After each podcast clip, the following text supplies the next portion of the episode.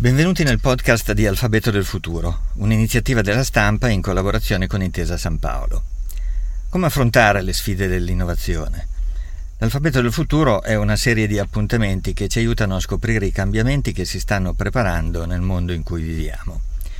Il tour, dopo una pausa forzata dovuta all'emergenza Covid, è ripartito da Modena, con l'introduzione affidata a un sorprendente Leonardo da Vinci, virtualmente presente, con un avatar di No Real Interactive. Lo scienziato simbolo, ponte ideale tra il passato e la visione del futuro, ci ha lasciato questo augurio iniziale. Ben venga l'apporto della tecnica, ma lo moto primo dell'innovare l'è l'uomo e le sue capacità di guardare il domani. Questa sera, messeri e madonne, avrete qui tant'altre testimonianze di grandissimo interesse, è vero? Per capire in dove l'innovazione conduce. E tanto per citare una delle frasi che m'ha reso famoso in mondo. Saper ascoltare significa possedere, oltre allo proprio, lo cervello dell'altri. Or dunque, via. Si va. Buon viaggio nello futuro. Luca Ubaldeschi, direttore del secolo XIX e responsabile editoriale del tour, ha poi aperto l'evento spiegando il senso del progetto. Sì, era un'iniziativa che il nostro gruppo editoriale ha intrapreso proprio per cercare di capire qual è il futuro eh, che ci eh, aspetta. E l'avatar vuole essere anche dire, di buon auspicio perché naturalmente avremo bisogno più che mai oggi di un Leonardo da Vinci nel momento in cui ci troviamo ad affrontare un'emergenza che nasce sanitaria ma poi ahimè ha contagiato, è proprio il caso di dire, ogni ambito della nostra eh, quotidianità. Ma in attesa di trovarlo possiamo fare qualche cosa di utile, sì, possiamo cercare di unire le nostre forze cercare di conoscere meglio quali sono le eccellenze del nostro paese che ci possono aiutare a, a, dire, ad andare avanti, a vincere le sfide di quest'epoca complicata. Questo è l'obiettivo eh, del, del, tour che riparte da Modena, l'alfabeto del futuro dedicato alla frontiera dell'innovazione in Italia. Ogni tappa affronta in particolare un tema e a Modena non potevamo che parlare di cibo e alimentazione. Ma... Il tema della tappa è la rivoluzione del cibo. Ma perché Modena? Lo ha spiegato Roberta Giani, direttore della Gazzetta di Modena. Questo è un territorio che ha l'innovazione nel suo DNA, che sa raccogliere le sfide, che sa mettersi in gioco e in tanti campi. Ne cito soltanto due, i motori e come l'Italia ha scoperto o riscoperto durante le fasi più drammatiche dell'emergenza, il biomedicale. Ma c'è un campo eh, che mi sembra unire trasversalmente tutti i modenesi e questo è proprio il cibo il cibo che qui è tantissime cose assieme, è eh, materia prima, è qualità di prodotto. Modena è la provincia che ha il più alto numero di DOP e di IGP, come ho scoperto appena arrivata, d'Italia. È eh, PIL, è occupazione, è export, 1,33 miliardi di euro nel 2019. Ma il cibo qui è anche tradizione, cultura, identità, è ricchezza, è bellezza. Questo è un settore che non si è mai fermato, come sapete tutti, ma che sicuramente non può fermarsi adesso e anzi deve accelerare perché quello che questa pandemia sta imponendo un po' a tutti è quello di saper anticipare il futuro. Sono concetti che ritroviamo anche nel saluto del sindaco di Modena, Giancarlo Muzzarelli, che ha detto con orgoglio La prima grande sfida è il nostro valore di territorio noi qui abbiamo la capacità di lavorare, di fare, di produrre e di creare e quelle produzioni sono diventate nella storia prodotti straordinari come l'aceto balsamico, come il parmigiano reggiano, eccetera. Sono diventati un elemento identitario del nostro territorio. Noi vogliamo continuare ad andare in questa direzione. Sul palco, a questo punto, a creare una cornice più generale sui temi dell'evento, ecco il dialogo tra Stefano Bonaccini, presidente della Regione Emilia-Romagna, e Massimo Giannini, direttore della stampa e direttore editoriale del gruppo GNN. Prima del botta e risposta, ecco una premessa di Massimo Giannini. Siamo molto contenti di aver ricominciato il nostro percorso con l'alfabeto del futuro, è un investimento sul futuro in ogni senso, perché mai come adesso abbiamo bisogno di poter dare la sensazione concreta che l'Italia sta ripartendo, che ci, almeno che ci proviamo, ce la mettiamo tutta.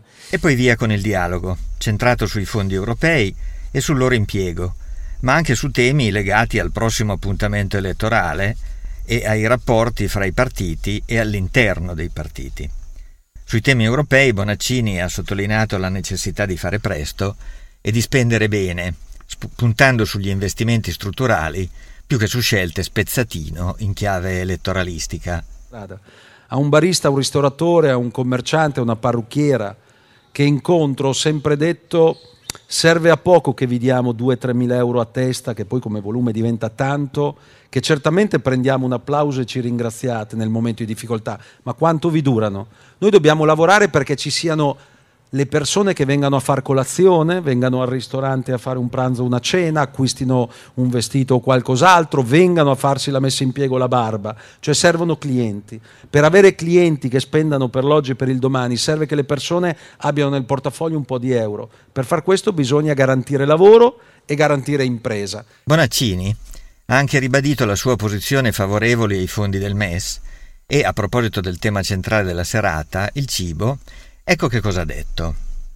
Il cibo, l'agroalimentare la seconda voce di export per l'Emilia Romagna dopo la meccanica, la meccatronica e i motori. Motor Valley e Food Valley, dopo l'Expo di Milano, noi li abbiamo fatti diventare addirittura brand turistici. Cioè da alcuni anni, e quando torneranno a venire da tutto il mondo, si può venire in Emilia Romagna a vedere non solo ad assaggiare qualcosa che è tra i migliori cibi e cucine del mondo, ma anche andare a visitare i luoghi dove si produce quello straordinario cibo. Ce lo dicevamo prima, l'Emilia Romagna è la regione in Europa, non tutti lo sanno, col più alto numero di DOP IGP, ben 44 vale 3 miliardi di euro di volume economico, è circa il doppio a Lombardia che ha il doppio di abitanti. Modena è la seconda provincia dopo quella di Parma. Allora questo cosa vuol dire? Per garantire quella qualità, perché noi vinceremo la sfida della competitività con i territori più avanzati Europa del mondo in futuro, non per il costo del lavoro, che sarà più alto per altri decenni. Lo vinciamo sulla qualità di quello che produciamo o di quello che progettiamo. Quindi bisogna investire sui saperi. Scuola al primo posto sempre. Ed ecco il momento di Massimo Bottura, chef e proprietario dell'osteria francescana. Bottura ha ricordato che iniziative e progetti solidali come Food for Soul o il Tortellante sono stati capaci di proseguire nonostante le limitazioni del Covid. Molto significativa la sua testimonianza sulla ripresa dopo il lockdown. Eccola. Ogni, ogni, giorno, ogni pranzo, ogni cena noi abbiamo la gente che viene da noi per vivere un'esperienza, un'esperienza importante, no? E, e io lì ho trovato, ho trovato un entusiasmo incredibile, cioè ancora di più di prima, forse lo noto di più io, forse sono più sensibile, non lo so. Sicuramente l'ho trovato nei miei ragazzi.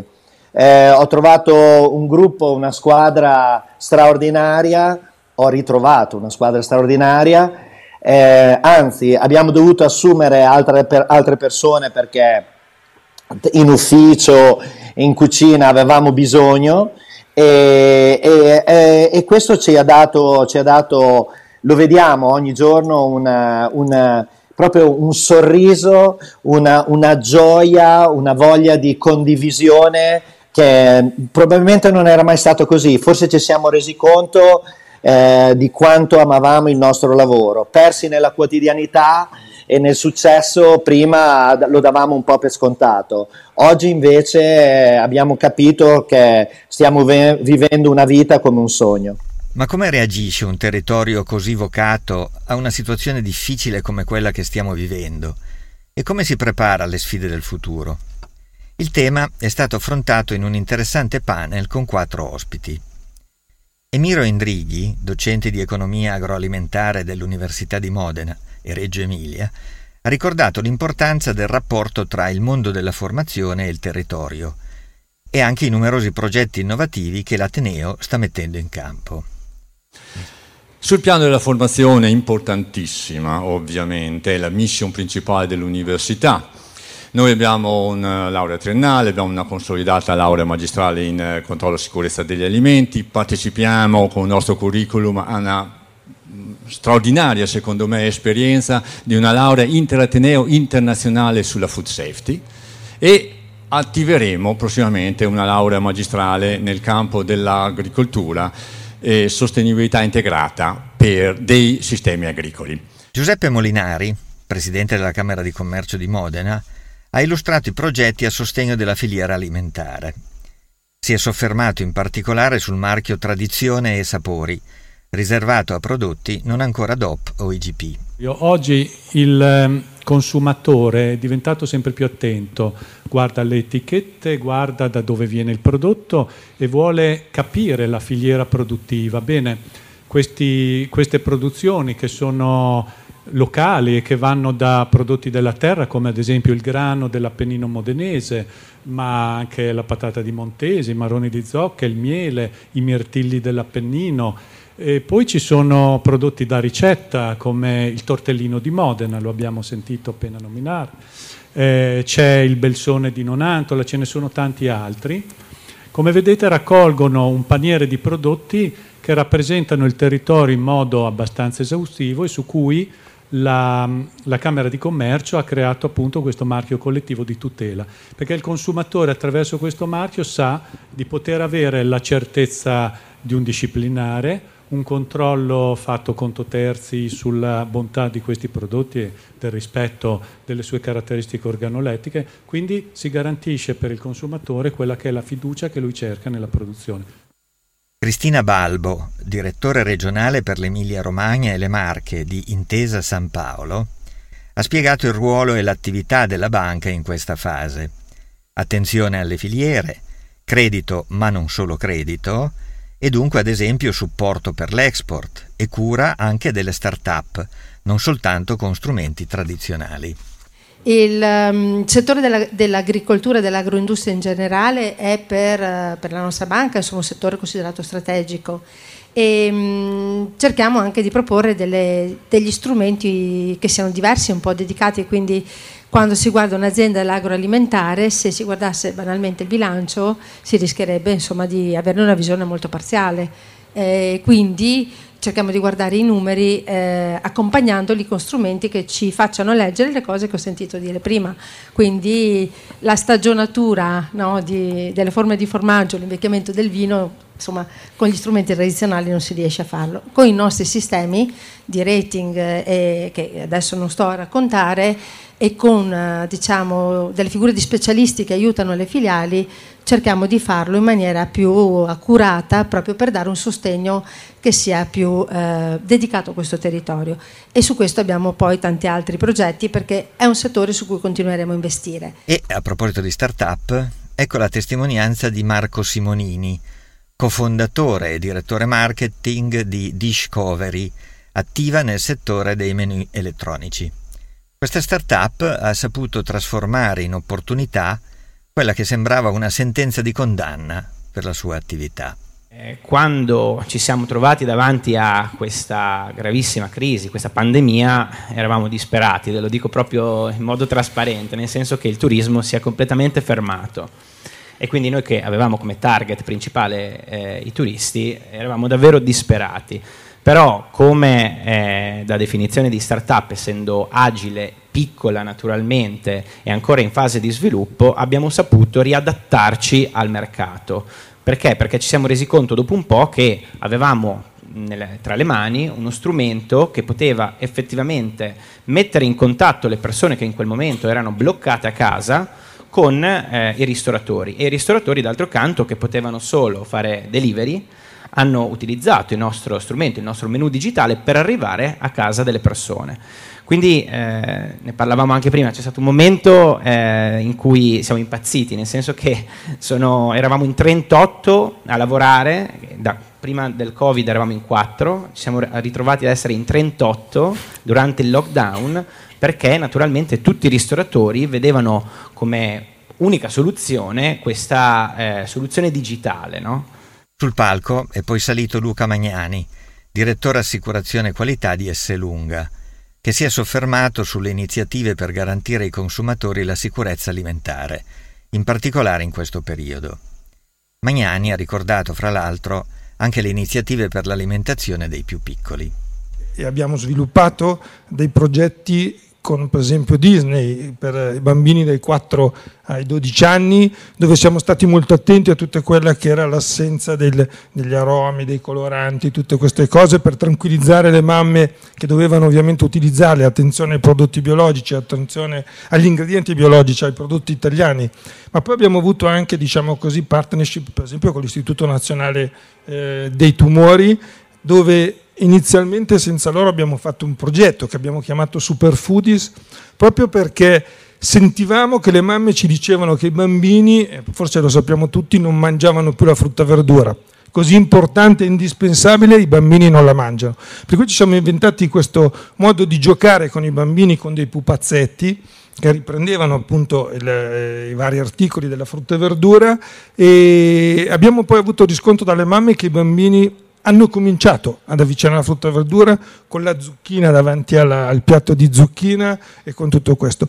Per la conclusione si è tornati a parlare di innovazione in senso più largo, con un ospite che fa riferimento ad un'altra filiera della zona, prestigiosa e nota a livello globale. Sul palco ecco Mattia Binotto, team principal della scuderia Ferrari. Binotto si è soffermato sul significato di innovazione. L'innovazione è creare valore quindi non è un'idea, no? non è inventare. L'innovazione è proprio partire da un'idea e creare valore per un'azienda, creare valore per un prodotto. Eh, per la Formula 1 creare valore significa generare prestazione, per le nostre magari vetture stradali è portare un, un sviluppo tecnologico per primi a un cliente. Eh, ed è questo, no? in qualche modo innovare. Innovare quindi è partire da un'idea e trasformarla concretamente. E creare conoscenza per l'azienda e creare know-how, no? perché si può innovare sui metodi, si può creare sul processo e si può infine creare sul, sul prodotto finale. Come azienda nostra, poi la Ferrari, se si pensa all'innovazione di innovare, fondamentale anche il trasferimento di questa conoscenza dalla Formula 1, piattaforma proprio di innovazione, alle vetture stradali. E se guardiamo negli anni scorsi, nel passato, di esempi di trasferimento appunto di innovazione ce ne sono stati tantissimi.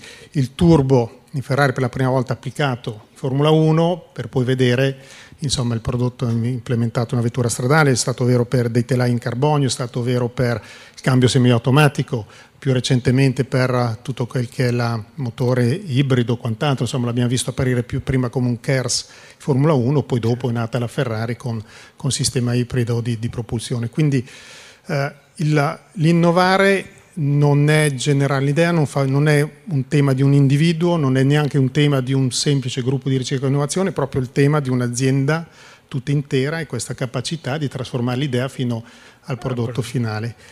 Il viaggio nell'innovazione continua. Prossimo appuntamento con l'alfabeto del futuro, l'iniziativa della stampa in collaborazione con Intesa San Paolo a Mantova il 29 settembre. Il tema sarà l'intelligenza artificiale. Arrivederci.